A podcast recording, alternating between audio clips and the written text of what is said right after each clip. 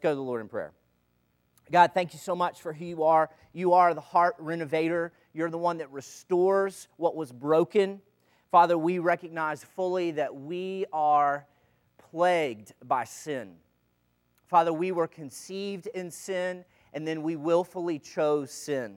But Father, you, through your Son, have created a plan of redemption, a plan of restoration. Lord, we thank you for the cross. We thank you that it is not only life for us, but it is a motivation to call, a call to come and die, to follow after Jesus and to live for something that is so much more glorious than this pitiful life that we try to lead. Father, we thank you for the way in which you are shaping and changing people by the transforming power of the gospel. That God, that you made him who knew no sin to become sin for us, so that we could be the righteousness of God in Christ Jesus, that we could be sons and daughters of God, that we could have the Holy Spirit within us, leading us as sons and daughters. Father, that is an amazing thing, and it compels us to worship you not only with our lips, not only with our songs, but with every breath, with every beat of our heart. Father, we thank you for the grace. Give us the ability to hear your word tonight, to discuss it. Lord, we ask that you would continue to change us through the preaching and the teaching of your word so that we would not be the same, so that we would be more like Jesus. We pray these things in his beautiful name, and we say once again, Come quickly, Lord Jesus. Amen. All right, we are studying the Sermon on the Mount. Uh, every week I give this long introduction, and now it's your turn. What is going on in the Sermon on the Mount? I'm not afraid of awkward silence.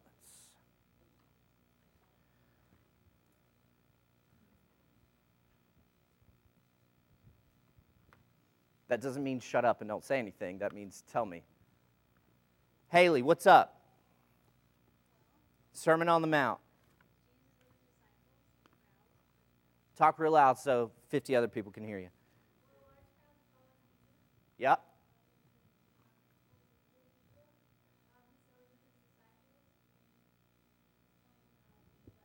Right on. How to be blessed. And when we hear that, what do we think of as far as blessing? circumstances and stuff, right? But in Jesus' economy, what's he talking about? Blessing. Happiness? No. The approval of God. The one who is approved by God is, first and foremost, let's go through them, we do it every week. The one who is approved by God is poor in spirit. What's that mean? Remember our Smashing Pumpkins video? Anybody watch that video? Amy Albin and I watched it in my office the other day, and it's kind of freaky, but it's still pretty cool. Did anybody watch it? It's just so messed up. It's all these people in this pit, and they're just covered in dirt. Uh, their hair is shaved, and they're just clawing around in this pit, like Jeremiah talks about that you've forsaken the one true God, and you have hewn or dug out cisterns of your own that can hold no water. It's the same deal. They're in there, they're clawing away, and then as the music picks up and picks up, they're just fighting each other in this rage. And the, the tagline is Despite all my rage, I'm still, Dana got it, I'm still just a rat in a cage. And it's this freaky video. But it paints the picture of what it means to be poor in spirit. What's that mean to be poor in spirit? Destitute. What's that mean, Brent? Unworthy, bankrupt, where you recognize where you are in relationship to God. God is holy, like Isaiah 6 we talked about. God is holy. I come into interaction with the holiness of God, and the only appropriate reaction is poor in spirit. I come in, I encounter Jesus on the cross through the gospel, and my only response is Woe is me. Like, not the Pharisee, but the tax collector. God save me, have mercy on me, a sinner. So, poor in spirit, which has the picture of the guy with his hand up, his head down, he's on his knees. He looks to something other than himself for help. Blessed are the poor in spirit. Why? Because they'll inherit the kingdom of heaven. And that, that starts a progression that leads to the next thing. And we've been camping out on that for about two weeks. Those who are poor in spirit, what's the natural outflow? Mourning. Not just mourning because somebody died or mourning because I had a bad day, but mourning over sin. First and foremost, my sin, the plague, the cancer that's inside of me, and then what do I do? Not just my sin, but the sins of those around us. First and foremost, my sin. I recognize that I am in sin. And then I recognize in the world around me, in the church around me. Remember, we looked at 1 Corinthians. And then we had this crazy story last week of this guy with a linen writing case going around the city. And what the guy do? You remember? Huh? He didn't kill everybody, but somebody else killed everybody. We're missing a piece. The executioners killed everybody. What did this guy do, though? Yeah, he went around the city, starting with the temple, and he marked on the head the people who mourned over sin. And those that didn't mourn over sin, what happened to them? Yeah, the executioners came and just destroyed, demolished the city. So much so that this guy responds, Ezekiel responds, I'm the only one left. And we asked the question at the end of last week what would happen if the guy with the writing case and the, and the pen came in our community, in our faith family right here, and in our faith family of First Euless? Would we be those who mourned over our sin and also the sin in our body and the sin out there? Or would we be those that just merely laughed at sin and just took it well, the past couple weeks have been really depressing because poor in spirit and then mourning. This week we, we pushed through that a little bit, uh, but I want, to, want you to see that there's a progression here. That this is not how someone enters the kingdom of God, but this is what is true heart attitude wise if we are citizens of heaven. Remember the context of Sermon on the Mount, Matthew 5, 6, and 7 if you're going to enter the kingdom of heaven, Matthew 5 20, your righteousness has to surpass that of the scribes and Pharisees. Matthew 5, 6, and 7 is here's false righteousness, here's outward externalism, checklist where you go through the motions, you walk down the aisle, you throw the little piece of wood in the fire at camp to represent your sin. You go through the motions, but there's no heart change versus true righteousness, where you must depend on someone else to be your righteousness because you're destitute, lost, and damned. See the big difference between the two? We're going to continue talking about them. Look at Matthew chapter 5 with me, real quick. We already hit up verse 3 Blessed are the poor in spirit, for theirs is the kingdom. Blessed are those who mourn, for they shall be comforted. We didn't get into this last week, but Revelation 21, awesome. When Jesus comes back, sets up his earthly kingdom, new heaven, new earth, all eyes will be dried from their tears. There will be no death. There will be no more destruction because the presence of God is there and it brings comfort. No more mourning, but comfort. And so we look to that day when we will be comforted in that way. Look at verse 5. Blessed are, what's your version say? The gentle. Anybody have anything else? The meek. Some uh, translations say the humble, because or for they shall inherit the earth. Blessed are those who hunger and thirst for righteousness, they'll be satisfied. Blessed are the merciful, they will receive mercy. Blessed are the pure in heart, for they shall see God. Blessed are the peacemakers, they'll be called sons of God. Blessed are those who have been persecuted for the sake of righteousness, for theirs is the kingdom of heaven. Blessed are you when people insult you and persecute you and falsely say all these things about you because of me. Rejoice, be glad, for your heaven, for your reward in heaven is very great. And then it keeps going and going and going. All right, what comes to your mind when you think of the word meek.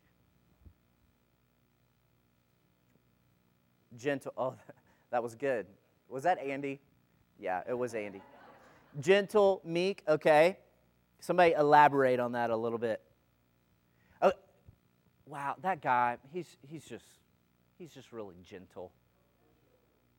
Pushover? Eh, define that. Explain.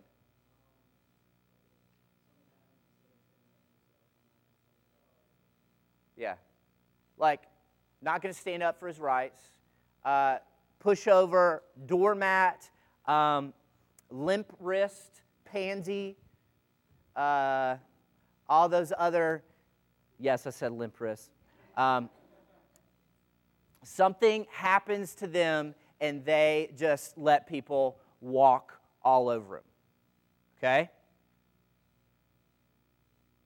What do you think of when you think of Jesus as being meek?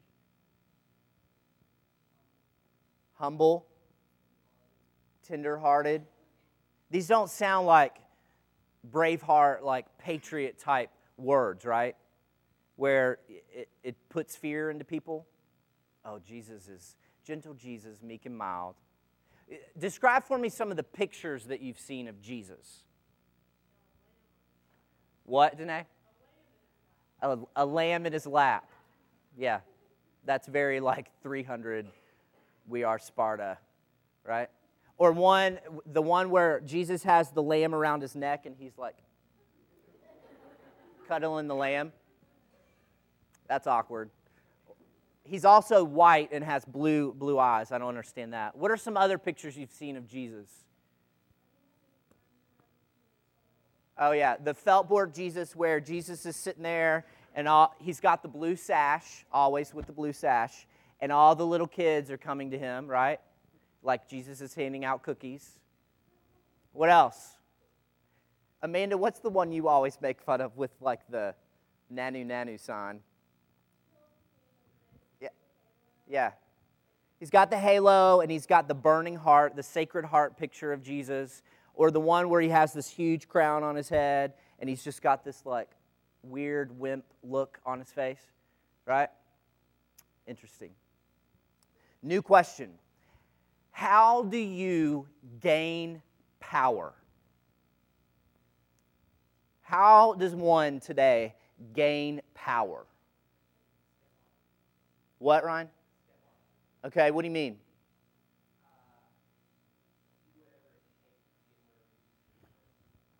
Yeah, do whatever it takes. Somebody else, help me out. Yeah. What do you mean, Katie? Yeah. If you have money, he who has the money, or I think the, the way it goes, he who controls the purse strings, the money, controls everything. Right? What's happening in our country right now? What's there a struggle over? Power. Oh, yeah, power, right? Yeah? Okay. Wow. What happens with power, with most people when they get power? What happens to them once they get it? What do you mean, Joel?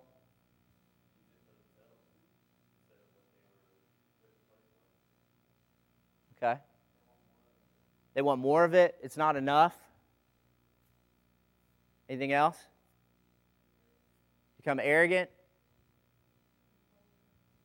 controls them. They don't want to surrender it. Hmm. Do me a favor. Get in a group of five or six people. Five or six people. Go ahead, do it real quick.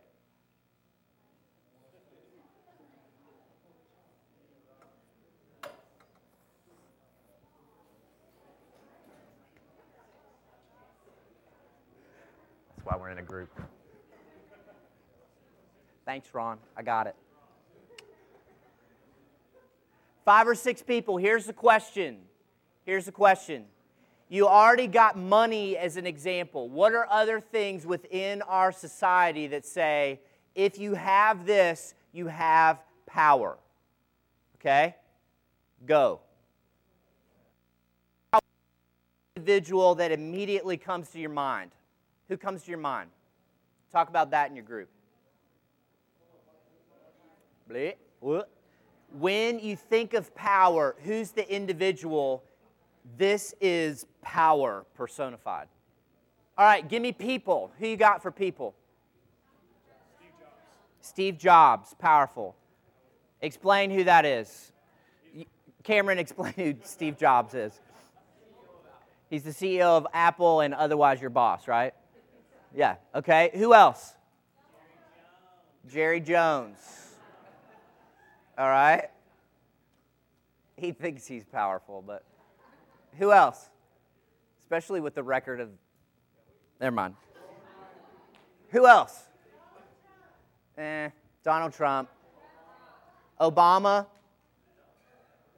What else? Who? Cliff Lee. Okay, what are other things? If you have this, you have power. Celebrity? What do you mean?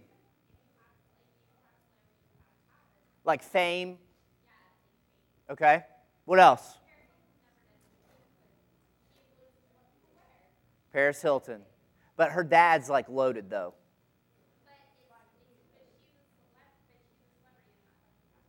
Okay. True. What else? She had that pretty crazy show, BFF, right? I mean, anyway, I'm so ashamed that I even know that. What else? Aaron, what'd your group say? Yeah, like things, if you have this, you have power.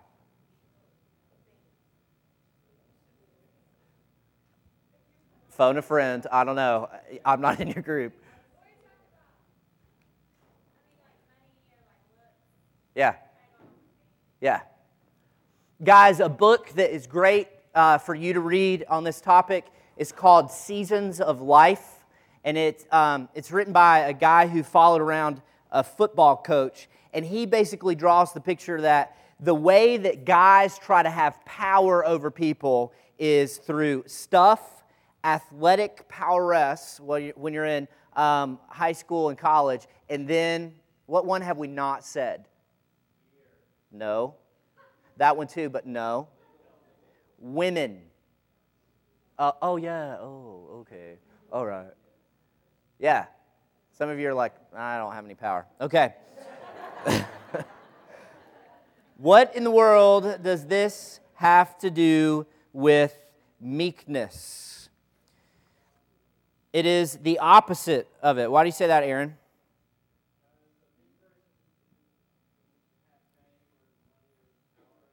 Jesus is pretty famous.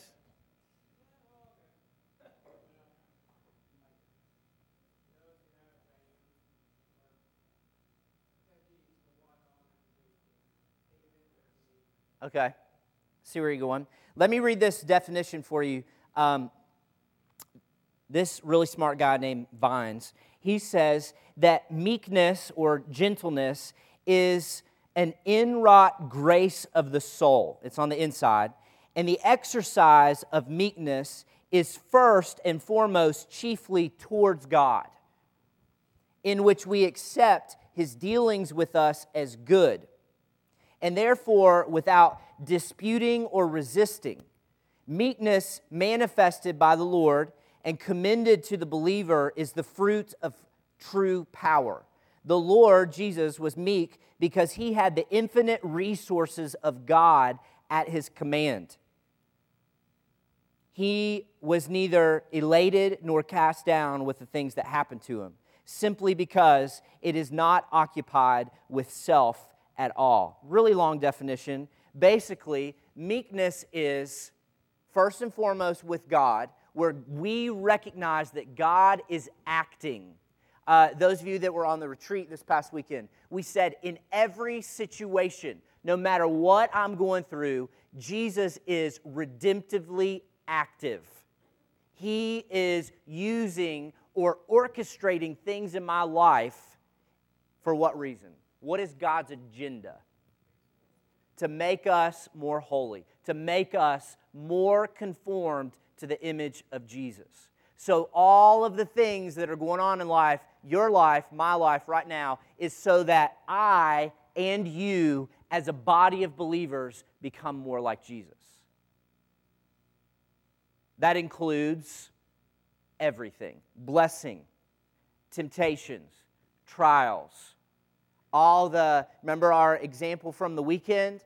All the heat in our lives. How many of you that were on the retreat are experiencing heat when you got back and now you're more aware of it? Of like, crap, Jesus is trying to make me more holy. Yeah.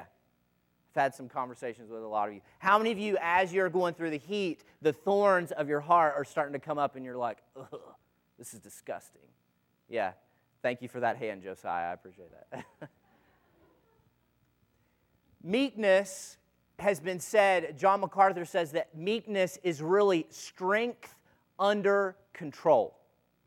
Un- think of Jesus, unlimited power. He spoke, and oceans, worlds, all that was created. He had unlimited power, but it was under the control, under the submission to the Spirit of God. Okay? Another guy says it like this um, the humble, meekness is the humble and gentle attitude which expresses itself in patient submissiveness to offenses. It's free from malice and desire and from res- revenge. John MacArthur also says that it was used extra biblically, that means in literature of the day outside of the Bible, to refer to the breaking of an animal. Meekness means power, but under control. Okay? So, with that definition, let's, let's look at some things in the Word of God that, um, that talk about meekness. Two men were described as meek in the Word of God. I want you to take your Bible, turn back to the Old Testament, and go to Numbers. It's been a while probably since you've been in Numbers. Go to Numbers, chapter 12. We have some Bibles in the back if you need one. As you're turning there, strength under control. Blessed are those who have unlimited power under control, for they shall inherit the earth. Meekness means that you are pliable. You bend with what's going on in your life at the time. If something happens, like those of you that are experiencing the heat in your life right now, when that happens, you have the choice. You can either choose to respond by questioning God, asking Him, getting mad at Him, or retaliating to that guy who did that to you, or your boss who did that to you, or you can accept it as God is using this to make me more holy. Two responses, okay? It's not resisting or fighting against your circumstances. Remember this weekend we talked about the gospel gap, how sometimes we think that if God would move us from these circumstances, then life would be better. And we totally debunked that and said that's totally false. That God has me in this crucible right now to develop me more into the image of Jesus. Meekness responds to God like this God, you rule and reign. You are in the heavens, you are on the throne. Like Psalm 103 says, your sovereignty reigns. Because I know that your sovereignty reigns, I will let you not only govern the heavens and the earth, but govern every aspect of my life. I won't merely look to the situation or to circumstances or to people.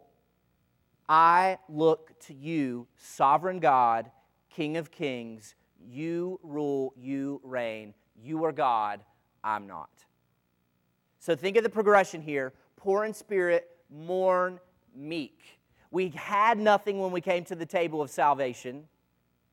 Then we get to meek and we still recognize God, if anything is going to happen in my life, you're the one that is going to have to do this. How does meekness happen in your life? We told we said that this was the king and his kingdom. How these things are not things that we attain to, like the checklist, but these things are the reality if we are children of God, if we're disciples, and the kingdom of God has invaded into our lives. This is the stuff that we take and we infect others. When people come into the contact with the gospel in us, they should see these characteristics wrought out in our lives. We should be growing in these. Okay? Meekness, strength under control. I want to show you a situation with my boy Moses. Are you in Numbers chapter 12? Yeah. Look at verse 1.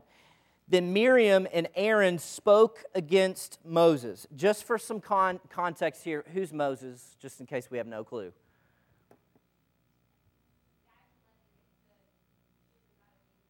The, the guy who led him out of Egypt, right? Anybody else? Give us some clarity on Moses. You got the little basket thing that happened. You got the out of Egypt. You got the Ten Commandments, all that stuff, Moses, staff, uh, all that kind of stuff, okay? He's been leading the children of Israel for a while now. They're not the easiest people to lead. And look at what happens in verse 1.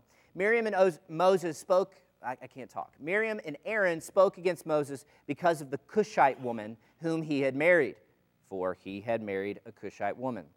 And they said, Has the Lord indeed spoken only through Moses? Has he not spoken through us as well? And the Lord heard it. What's the problem here? What are they doing? What, Danae? Grumbling. Okay? What's that mean? Complaining about the situation and the leader of the situation. And what happens? It doesn't go very well for him. In fact, the end of verse 2, the Lord heard it. It's kind of frightening. Now, the man Moses was very humble. That word humble right there is the Hebrew word for meek and gentle, okay? He was very meek, more than any other man that was on the face of the earth. We always say it's kind of awkward because Moses wrote this, and he's saying that he's the most meek person or humble person on the earth. Think about it for a second. Verse 4 Suddenly the Lord said to Moses and Aaron and to Miriam, You three come out of the tent of meeting. So the three came out. Then the Lord came down in a pillar of cl- cloud, kind of intimidating, and stood at the doorway of the tent. And he called to Aaron and to Miriam. When they had both come forward, he said, Hear now my words. If there's a prophet among you, I, the Lord, shall make myself known to him in a vision. I shall speak with him in a dream. Not so with my servant Moses. He is faithful in all of my household. With him I speak mouth to mouth, even openly and not in dark sayings. And he beholds the form of the Lord. Why then were you not afraid to speak against my servant, against Moses? Okay, you've been in this situation before where people talk about you. People say something, may not be true, may be a little bit true, might be a little twisted or distorted about you. What is our natural tendency when someone says something about us and we find out about it? Okay, so Moses and or Aaron and Miriam over here, we're not sure where Moses is, but they talk, God hears it, God confronts them. What, how does that usually happen with us when we hear that people talk about us?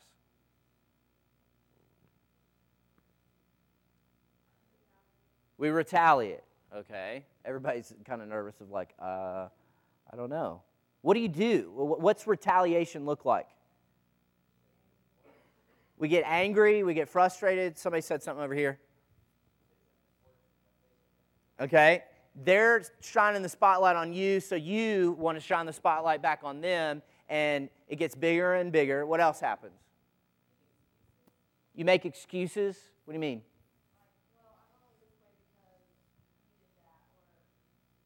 I'm, re- I'm responding to what you did to me, so therefore I'm not responsible for how.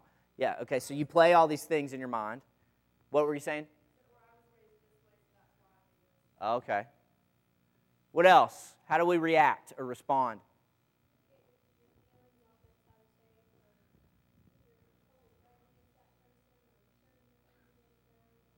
Yeah. So it becomes this bigger and bigger and bigger thing where you, all these situations, you feel like you have to justify yourself. You feel like you're the one that has to take vengeance for what these people have said to you, right?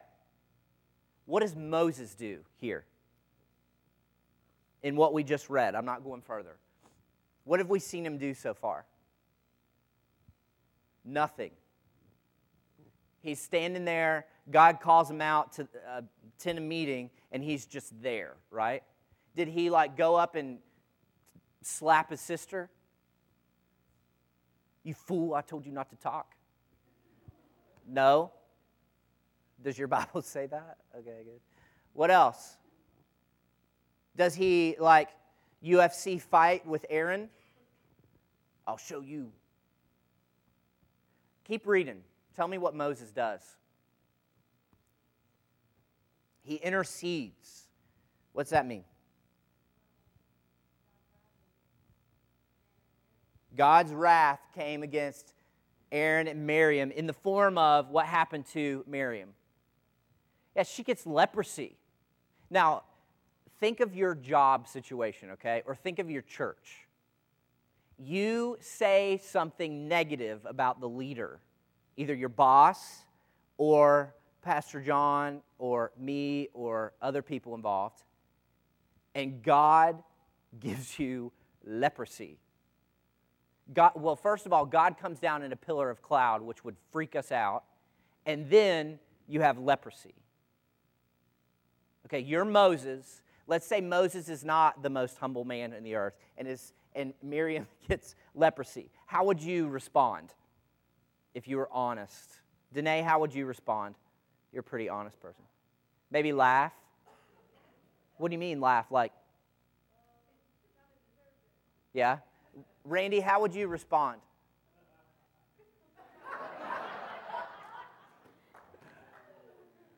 Dude, you got leprosy. Yeah.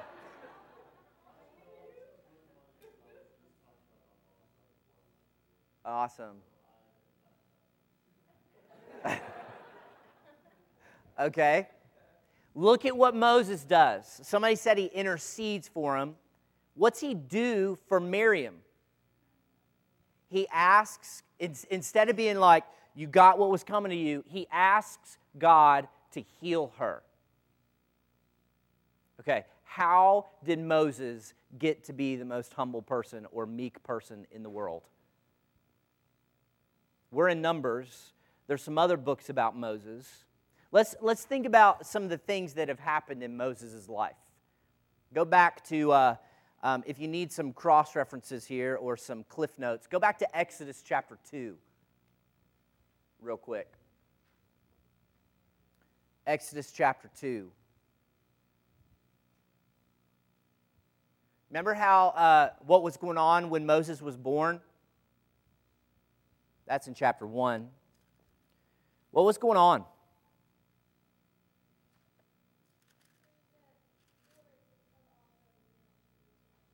Yeah. Uh, this new generation uh, rose up. They were outnumbering all the Egyptians and they were getting strong. And so, Pharaoh, a new Pharaoh came about that did not know what God had done through Joseph, and he wants to take out the Hebrews. So, he makes it really hard for them, and then he wants to get rid of them, so he tries to kill every male that's under two years old. Again, the sovereignty of God in this situation uh, protects Moses. Go to chapter 3. Um, actually, wait, wait for it. Go back to 2. Um,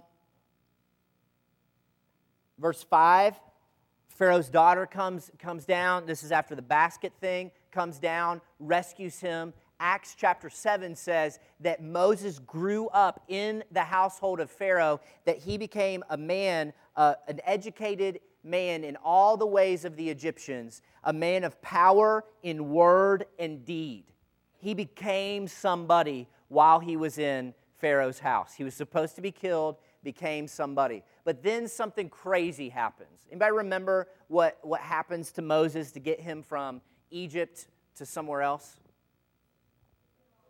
What? Yeah, the burning bush, but way before that. He kills an Egyptian he sees two Egyptians taking out an Israelite, and so he goes down and takes matters in his own hands, kills the Egyptian, tries to hide it, but somebody finds out about it. He finds out later, what? Are you our judge? Are you going to do that to us? And so he takes off running. And he runs away from the situation for 40 years. He runs from the palace of Egypt to the pasture where he's dealing with dumb sheep. Okay? Then God appears to him in a burning bush, has this conversation with him. Do you remember what Moses says in the burning bush or to the burning bush? Burning bush says, Hey, go deliver my people. And Moses' response is, I can't do it. Yeah. So God leads him through a wilderness experience for 40, 40 years. And then his response is, I can't do it. Later on, he continues to develop Moses, continues to develop Moses, and then we get to Numbers chapter 12, where all of these crazy things have happened to the Israelites. You've got the Red Sea, Exodus chapter 14, Exodus chapter 16, three days later, they are complaining and grumbling to Moses about God because they don't have any water. Three days after the Red Sea. They complain and groan because they don't have food. God gives them food with the manna. They complain and grumble because they don't like the manna. So God gives them quail and tells them, You're going to get, you're going to get stuffed. You're going to get sick of quail. I'm going to give you what you want. All these crazy things happen. All of this heat happens in Moses' life to bring him to this place where he's called the most humble. Here's the clue for you, and we're going to talk about this more next week as we look at Jesus being described as humble.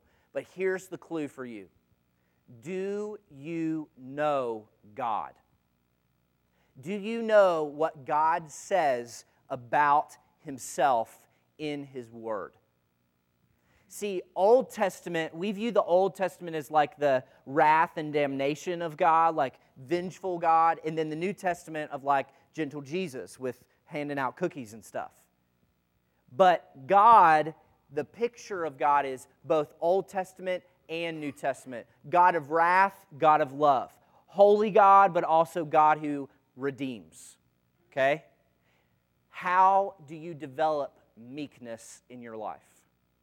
Situations come, and I'm sure you probably had one today, where you are tempted to react. You're tempted to just be just pissed at the situation versus God, you're in control. You're sovereign. It happens at work. Some of you even, um, I prayed for some of you today that texted me and said, Hey, pray for me. I'm having this situation. Some of you have lost your jobs recently. How do you react? Well, if it's just you fighting for yourself, then you just fight and you get tired and you fight and you fight and you fight for yourself. But if you sit back and you say, God, I have no clue what you're doing, but you're sovereign, you're in control, you reign. Your ways are perfect, your timing is perfect. I don't see the whole picture, but you're God. If we viewed or if we responded to situations like that, or ladies in the room, I'm still single. Is God sovereign? See how it changes how we react? Or, guy who just lost your job, God sovereign. How would it change how we live our life if we got that God was sovereign over all? Not just like, not just the plan of redemption, not just, oh, me being transformed by the gospel, but every detail of my life, God is orchestrating things. What would be different? Y'all, y'all talk to me and then we're done.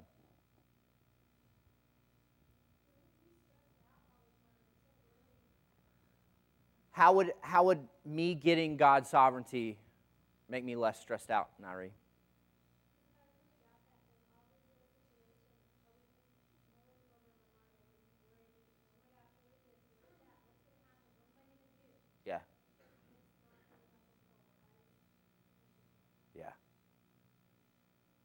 We're going to look at this next week, but uh, y'all know the passage where Jesus says, Come to me, all you who are weary. Take my burden upon you. My burden's light. I'm learn meekness from me, and I'll give you rest. Well, when we're, try- we're the one fighting for our agenda and what we want, we, we become weary because we want what God wants, but we also want to do it ourselves. What if God doesn't have like the right plan? What if God doesn't have the right agenda for my life? What else if we got that God was sovereign and lived our life that way?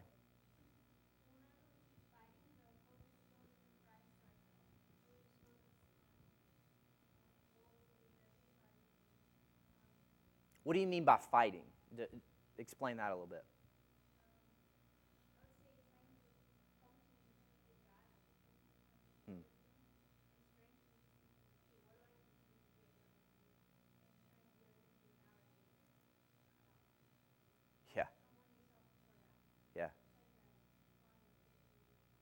Yeah.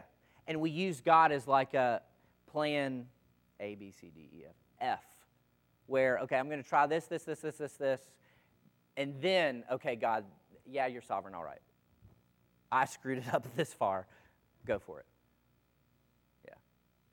Two, two quick stories about people that are depending upon the sovereignty of God right now in our midst. Number one is how many of y'all know Charlotte? Charlotte Burcham. Yeah, what, what's going on with Charlotte Bertram, Andy? Tell us real quick.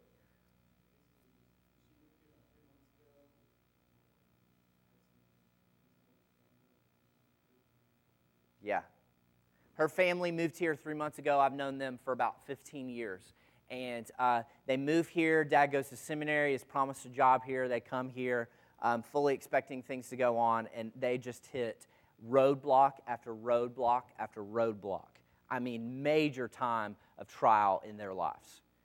And yet, their whole, the whole time, the thing that Charlotte kept saying is, I know that God is sovereign, I know that God is good, and I know that God is faithful.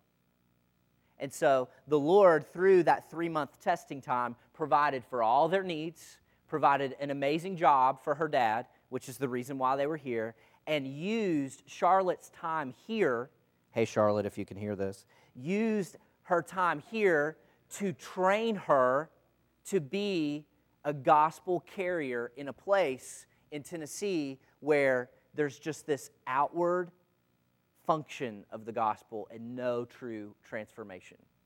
So we had an amazing time with her this weekend on Sunday, the community group leaders, where she's telling us all this stuff, and God is just like, I'm sovereign. Number two situation, Dusty, I didn't even ask if I could tell. Can I tell the story you just told me? Okay, so Dusty is a church planner. Y'all know what that means? You're like, there's a million churches around here. We're talking about pe- igniting a heart for the gospel and infiltrating, sending people out to live the gospel. Kind of like what we're trying to do here, where we're not concerned if we have 500 people here. We want 50 people who get the gospel and go, like send. So, my conversation with Charlotte was look, ministry success is you being sent as a carrier of the gospel. Win win situation. We're going to partner with you, we're going to pray with you. Dusty is a church planner. Do you know what that means to be a church planner? That means you basically have like 16 jobs, you have a family that you have to provide for, you have to raise money for this church that hasn't even started yet and get people to buy in and trust you and say, here's money, we're gonna, we're, we're gonna do what God's called you to do and, and fund it. And so, Dusty, who's married, you met his wife, Whitney, on the retreat. She's not here tonight. Um, Dusty, you tell the story. Why am I telling it? Because you're here. Charlotte's not here. Uh, what'd you do yesterday? As I kind of scan the room, don't be scared because I'm not going to do that to anybody else. But there are so many situations right now where the Lord is trying to get us as individuals to say, okay, God, you're sovereign. You rule and reign. I don't understand. You don't have to.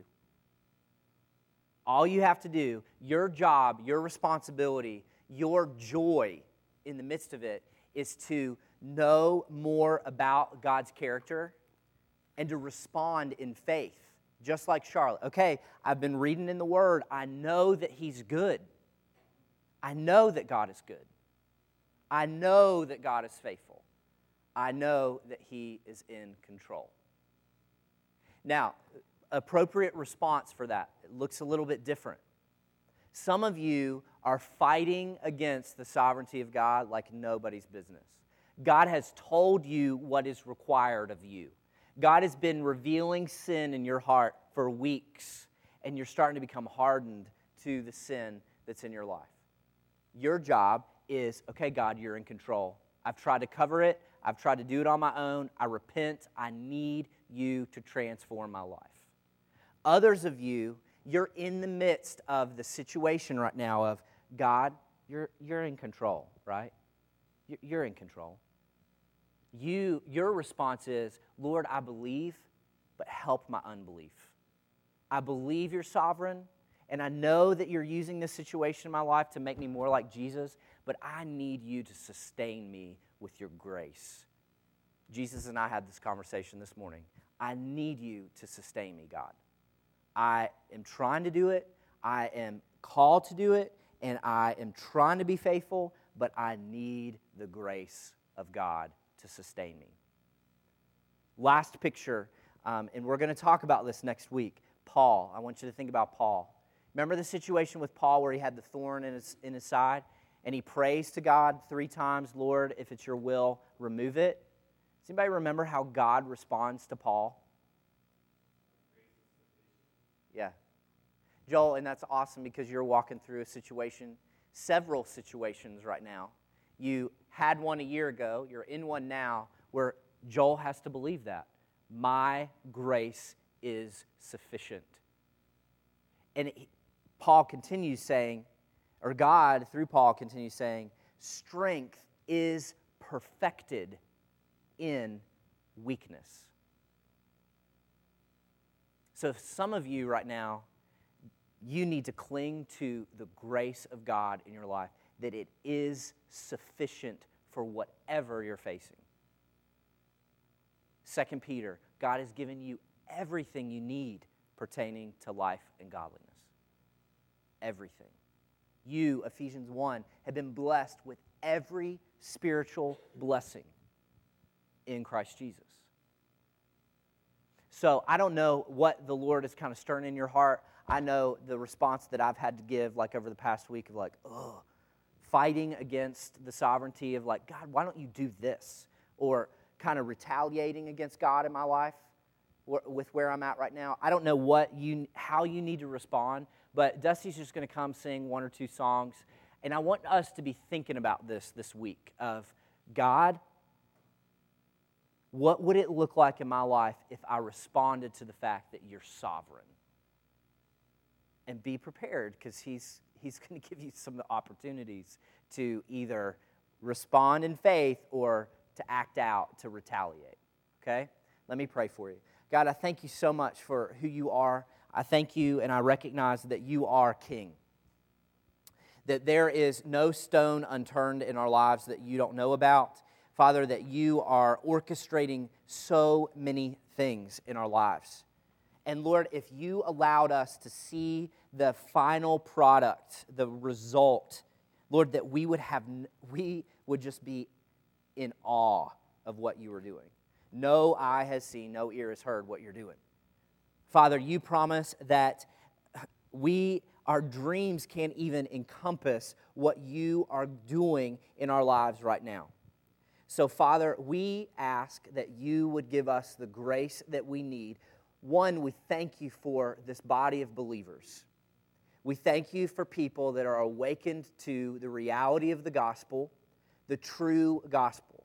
And we thank you, number two, for individuals that are helping us apply the gospel to all aspects of our life. And Father, this is a part of applying the gospel that God is sovereign. He is sovereign over sickness, He is sovereign over life circumstances, he is sovereign over all those things. And we don't understand it fully, but God, you're, you're not a man that we should put you in the box of what it means to be a man. Your ways are far above our ways. Your thoughts are far above our thoughts. So, Father, we submit. We submit to your will, we submit to your ways, and we again say, Lord, make us more like you. We know that prayer brings with it not comfort and not just these touchy feely, run through the roses type mentality, but Father, it's hard. Father, we thank you for the refiner's fire that you are making us more into the image of Jesus. That you are good and that you are faithful.